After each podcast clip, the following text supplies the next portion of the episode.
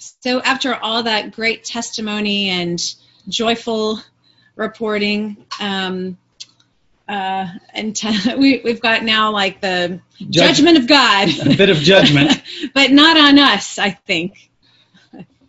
So, so thanks for joining us for uh, our second week of the Minor Prophets. Um, while everybody's all cooped up at home and claiming the Psalms and Revelation, we want to do something a little bit different uh, that you might not uh, maybe try to tackle on your own. But today, we're actually going to do an entire book of the Bible.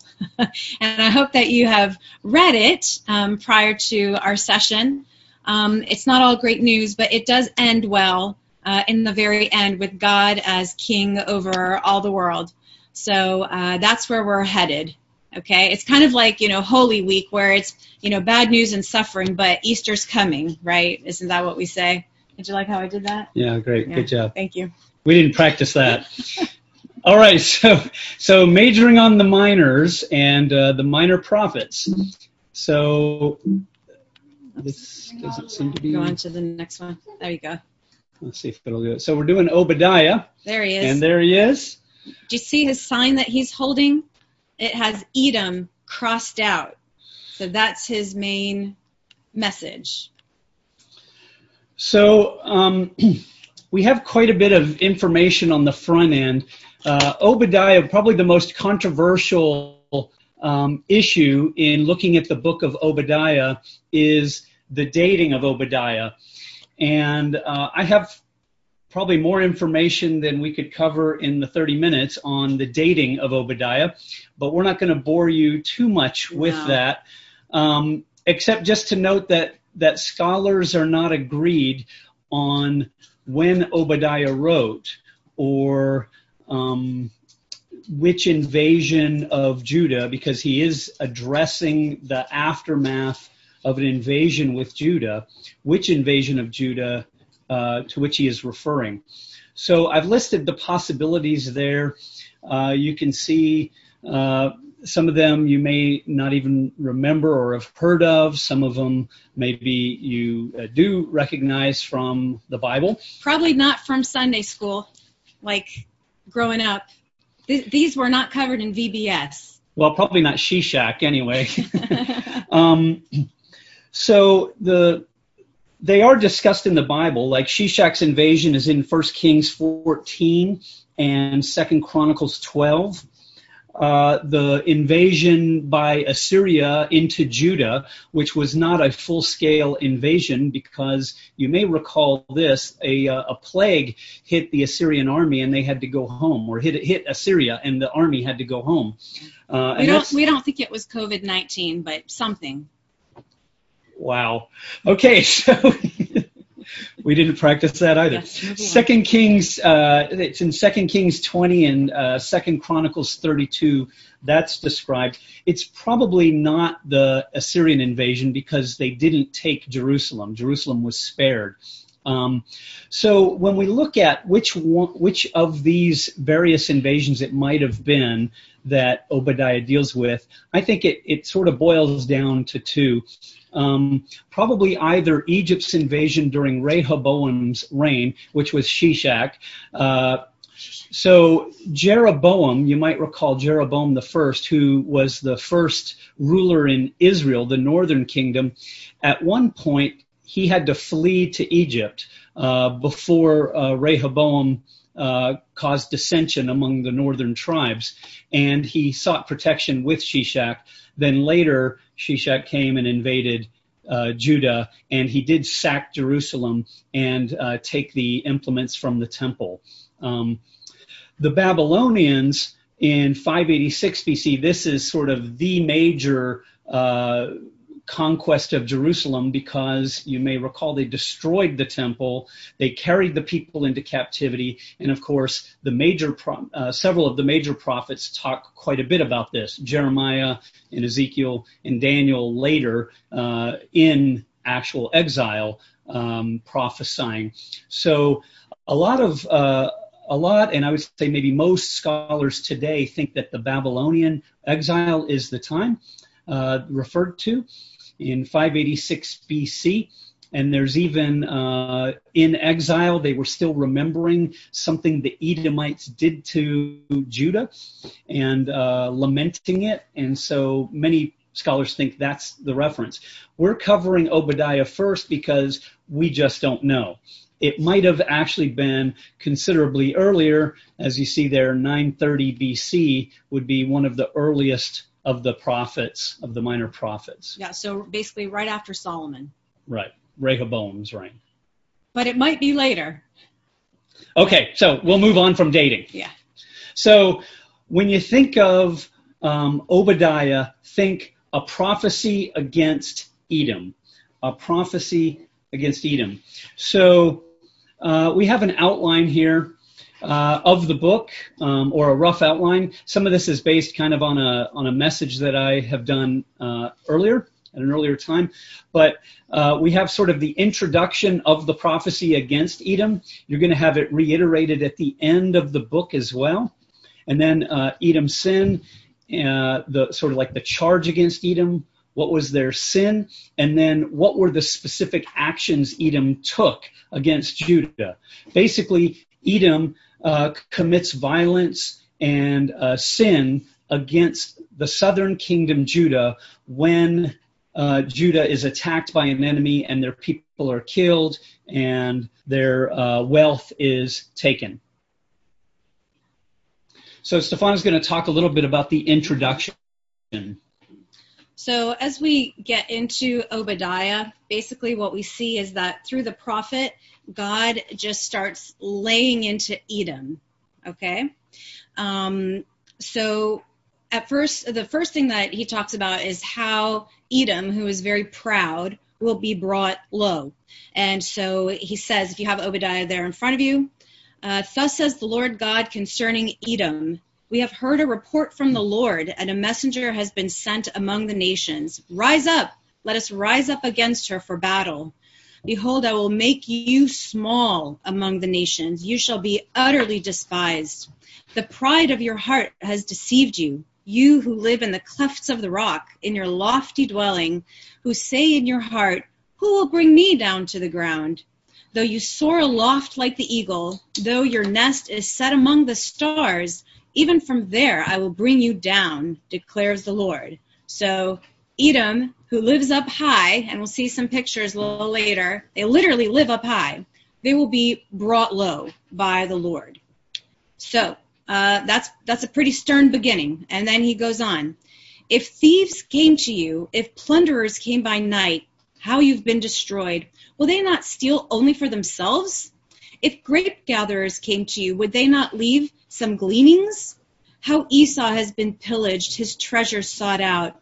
All your allies have driven you to, the, to your border. Those at peace with you have deceived you. They've prevailed against you. Those who eat your bread have set a trap beneath you you have no understanding. So what he's saying to Edom is that basically Edom is going to be cleaned out. Like um, he says, you know, when when um, harvesters come, even they leave some stuff behind. They're not thorough, thorough, right? Or when um, thieves come, they come and they steal what they want and they leave the rest. But God is saying that Edom is going to be sometimes, as we say, picked clean. They're going to be utterly um, despoiled, so to speak. Um, and so the reason for this um, becomes clear um, a little bit later in the um, a little bit later in the book. Um, he he then goes on in verse 8 to say, Will I not on that day, declares the Lord, destroy the wise men out of Edom and understanding out of Mount Esau, and your mighty men shall aid, O Teman, so that every man from Mount Esau will be cut off by slaughter. So Teman is um, a place, a name, a place, both that you have seen before. Um, I don't know if you recall it. Uh, the city of Teman in um, in Edom, which was about 15 miles from a city called Petra that I think some of you probably have visited. Uh, about 15 miles away. It was named after a grandson of Esau. So you saw the word, the name Esau mentioned here. And um, the city, city of Teman had a reputation for having a lot of wise people, wise men, sages. And this was for them a reason for pride So Teman actually may have had may have had this reputation in ancient times because one of the sages who came from Teman to comfort our suffering friend Job was a man named Eliphaz, as it calls him the Temanite. And so in this text, uh, God is going to turn things around for Edom. And so Edom will have no understanding um, they think that they're so wise, and yet in the very midst of them, there will be there will come um, treachery, uh, some kind of a, a betrayal. They'll, he says, "A trap is set beneath you." Um, the the wise amount of Edom will be destroyed. There'll be no understanding on Mount Esau, and everybody will be cut off by slaughter. So secure Edom will be destroyed, and wise Edom will be deceived. So the tables will be turned on Edom. And so we wonder, my goodness, what has brought about this kind of judgment on Edom? Okay, I guess that's my cue. It is. So, so, um, so again, thinking about the book, we start with judgment. We're going to end with judgment, but also mercy at the end of the book. And again, it's again a judgment on the uh, the nation of Edom, which are descendants of Esau right? So you remember the story of Jacob and Esau. What I want to suggest, or what I would suggest, is that uh, when we think about what was it that Eden Edom did, what was their sin, it's more than just the specific actions that are going to be laid out in the book. Um, in verse 10, he says this He says, Because of violence to your brother Jacob, so it has to do with there's there's something with that relationship between Esau and Jacob that comes up. And uh, so we have to reflect back or think back, in, I think, in order to understand Obadiah, we have to think back to the relationship between Jacob and Esau. And so I've sort of outlined some of the key uh, interactions just to remind us of sort of that story from Genesis. So, you know, when they're born, um, there's a prophecy given uh, to their mom about two nations are in there and one the the younger will, will serve the elder. So these two brothers they're they're twins they're born the same day. East the elder will serve the younger. The elder will serve the young i'm sorry if i said it backwards. But yeah the the, the younger will rule over the elder. And uh, you recall esau comes out first, and then Jacob later, grasping the heel, and he is um, is named the heel grasper. Can also be understood as trickster. Um, but you recall there's a number of there are a number of interactions with the brothers that creates a, a significant amount of animosity between them, to the extent that Jacob fears for his life and runs away. Um, so uh, you see there on the on the screen the selling of the birthright, right? We all remember that, where Esau sells his birthright for a bowl of red stew. Stew, right? Or chili, we might say, and lentil stew. And but what's in, what's interesting in that story? Look at the verse in verse 34, the quote there. It's it summarizes Esau's whole attitude about his birthright. It says, "Thus Esau despised his birthright." Right. So it wasn't just that he was hungry. I mean, you know, we all have, have been hungry after being out on a on a big hunt or working hard or doing something, right? And it wasn't just that he was hungry, and it wasn't just that he he you know deferred to his younger brother something. It was despising his birthright means I would suggest a total rejection of the promise of God to Abraham through Isaac as the child of promise. Who was his father?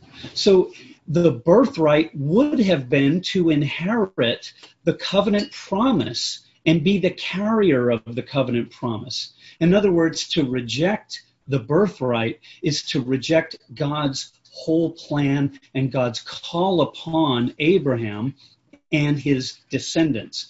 In other words, Esau didn't want to be or didn't care about being that descendant to carry on that covenant promise by which God was going to bless all of humanity. I think we have somebody trying to come in.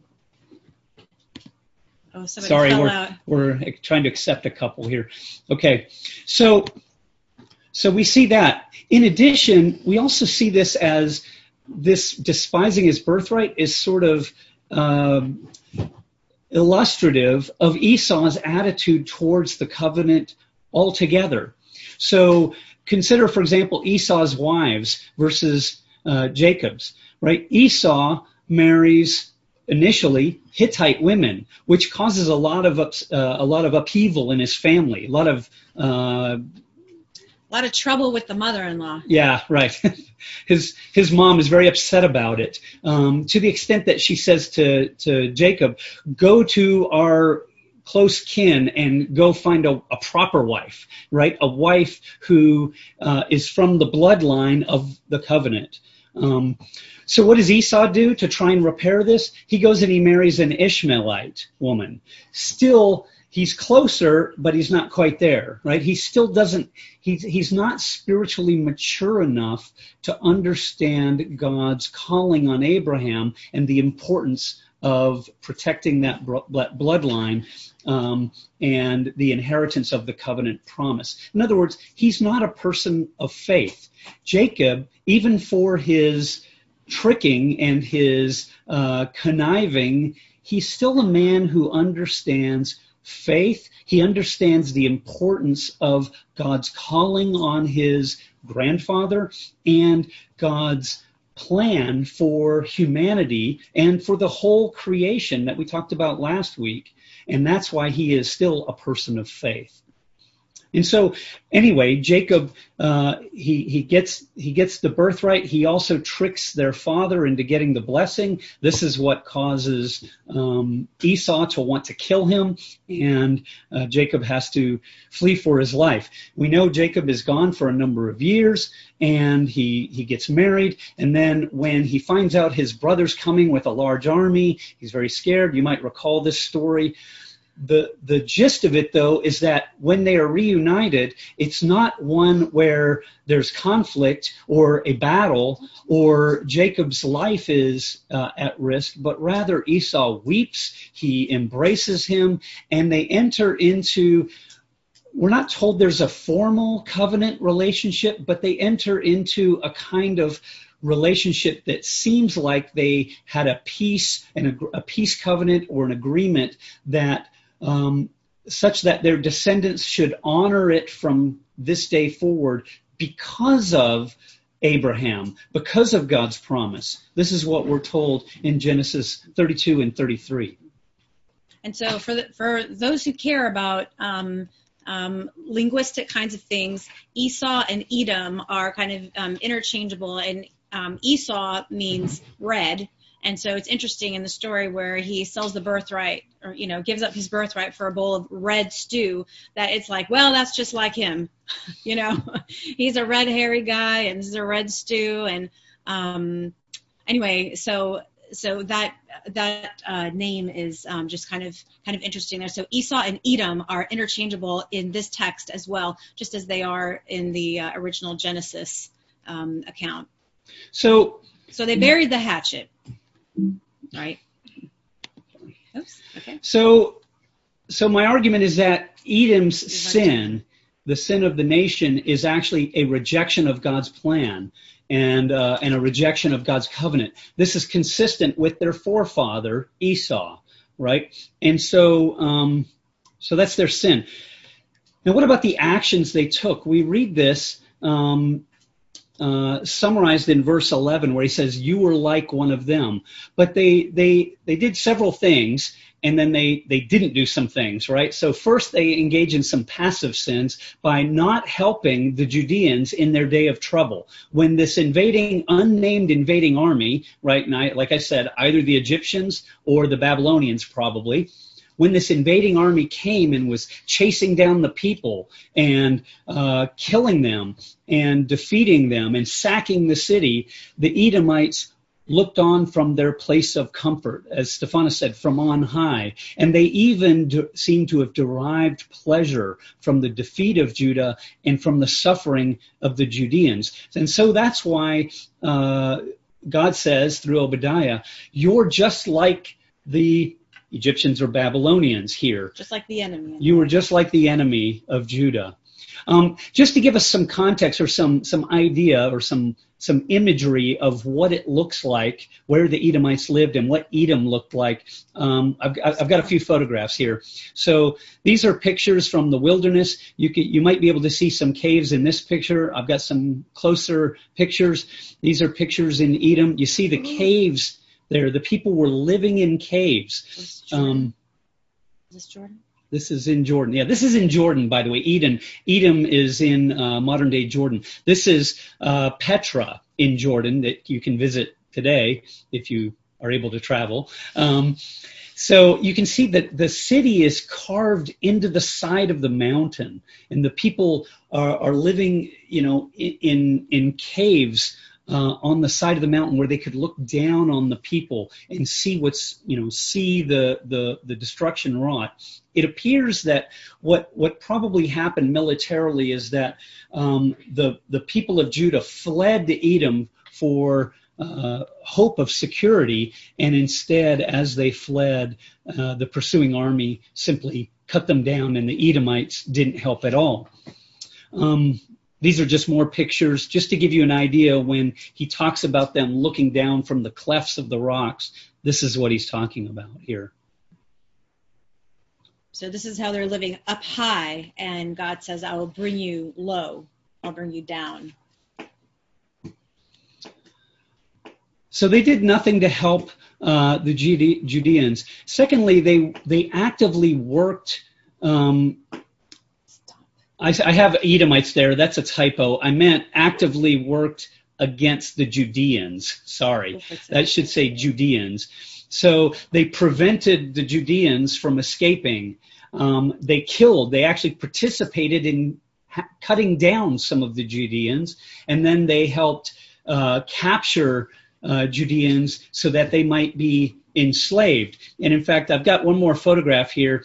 This uh, this is a photograph of one part where you can see where if you had a large army or a large civilian population fleeing a, a pursuing army, where this these mountains could actually serve as a bottleneck, where you could either uh, come through and then turn around and mount a good defense, kind of like in the movie 300, the way the Spartans did with the larger Persian army, uh, you might recall that, right? They can use the mountains a, as a bottleneck to to force the the army to only have a few people on the front. But it could also serve as a bottleneck for a fleeing uh, population or army, whereby the the uh, Edomites could stop the Judeans and then they would be caught in between. And that's what it seems like happened here. So they actively worked against the Edomites uh, in, involved in specific actions. Now, this raises an raises an interesting question because it asks the, it raises the question then are the sins themselves preventing the escape and killing some of the Judeans and helping enslave the Judeans itself the sin that that brings on God's judgment or was it the broader rejection of the covenant? And I would say a little of both. Um, but we do see Israel, uh, in their conquest of Canaan, doing some of these same things. So while oftentimes we might think those actions are sinful in themselves, sometimes God uh, commended and required the people of Israel to, for example, wipe out whole cities or whole nations, right? In the conquest of Canaan, that's what happens. So rather, I would suggest that, uh, again, Edom's primary sin was in rejecting God's covenant and the promises to Abraham. Well, here at the end, we're almost out of time. I want to highlight the wrath, justice, and mercy of God at the end of the book. The wrath is already obvious. We've already talked about that. God's judgment on Edom at the beginning, introduced, and then again reiterated here at the end in verses 15, 16, and then 18. Um, interestingly, if if Babylon was the invading army, um, if if it was during the Babylonian time, interestingly enough, Edom, you see there, fell to Babylon about 30 years later, just about 30 years later, um, and and that sort of goes well with verse 15 here. As you have done, it shall be done to you. Well, what happened to Jerusalem and what happened to Judah also happened to Edom just within about 30 years. But we also, and this is not so obvious in the book, we also see the mercy of God in verses 18 and following. And this raises the, the, the notion of the day of the Lord, Which right? The day of the Lord is a day of judgment, but in throughout the prophets, but it's not always and only a day of judgment. It's a mixture of judgment and mercy. It looks it looks back at, at judgment, but it also looks forward to restoration. And so uh, on this slide, we see Jerusalem or Mount Zion being established in verses 17 and 18, and um, and and that, in spite of the fact, if the, if this was the Babylonian invasion, if you go and look in Jeremiah, Babylon was an instrument of God's judgment on Judah for its sin. So yet, even then, God is promising restoration after an exile. Also in verses 19 through 21, the Jews will possess the land. So um, let me just talk a little bit about the day of the Lord because this is a theme that comes up um, in a number of the prophets, the minor prophets and the major prophets, the less minor. Um, if you look in the text um, from about verses 12 and, and forward, um, there's this um, this refrain that is that, that comes up frequently in almost every phrase, um, and it's about a day. So first, it's talking about the day of, of misfortune of Judah, and so in um, in verse 12. Uh, it talks about um, the day of your brother, the day of his misfortune, the day of their ruin, the day of distress. Verse 13, the day of his calamity is repeated three times. The day of his calamity, um, the day of his distress, and then in verse 15, I mean, it was kind of like a gathering storm. And in verse 15, Edom just gets slammed and, and gets told by Obadiah, the day of the Lord is near. There is a day of the Lord, and that's going to come upon you. It's going to wash right over you. It's going to clean you out. As you have done, it will be done to you, and your deeds will be on your own head. So, um, as there was a day of distress uh, for Judah, there will also be a day of judgment for Edom and for other enemies. So in that icon of Obadiah that we showed um, in one of the first couple of slides, it has there um, kind of in this uh, this this uh, text, the little papyrus roll there, this verse: "The day of the Lord is near upon all the nations." So not just not just Edom, but upon all the nations. So Edom and other enemies that are enemies of God and enemies of Israel. So there will come a day of restitution where you get back what you doled out. Um, also, a day of restoration, so where um, uh, Judah will be restored, and a day of rulership, of divine rulership, where there's no king named here, but in the end, the Lord is the one who's going to be the king. So I just want to talk a tiny bit about um, about Edom and their punishment. So Edom's punishment somehow becomes a little bit symbolic of the way that all nations who are proud and haughty and who vaunt themselves against God will be punished.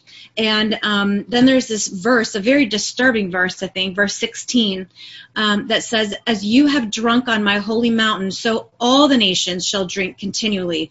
They shall drink and swallow, and shall be as though they had never been. It's like three phrases there that all revolve around the word drink. And so when we think about this kind of um, drinking, there's a drinking of celebration to see that your enemy has been slaughtered and you have also despoiled your enemy. So this, mm. this drinking of celebration between brothers is bad and blameworthy. There's a gloating in victory. The, uh, the, the next phase of this continual drinking is to be drunk into a stupor. And then a final phase of this drinking is um, um, like a, a drinking to death They'll, they'll drink themselves to death. The ones that were on God's holy mountain and started drinking will drink themselves to death. And there's a concept here probably that overlaps with the concept of the cup of God's wrath. So we see this like in Holy Week as well, don't we? Um, where Jesus prays that this cup Okay, a cup of suffering, you know, a cup of God's wrath will be taken from him. But of course, he says, not as he wills, but as his Father wills. And Jesus, that's not the first time that he mentioned that cup. He had asked his his um, disciples, "Can you drink the cup right. that I drink?" You know, of course, they said, "Oh yeah." Well, I'm not sure that they were remembering back to what this cup is supposed to be, and we see this in other prophets as well, not just here in um, not just here in Obadiah. So, um, in the very end, can we go to the map? So, in the very end, um, these last couple verses where it talks about all these different places, the Negev and um, the Shephelah and and things like that. What it's saying is that basically, hold on.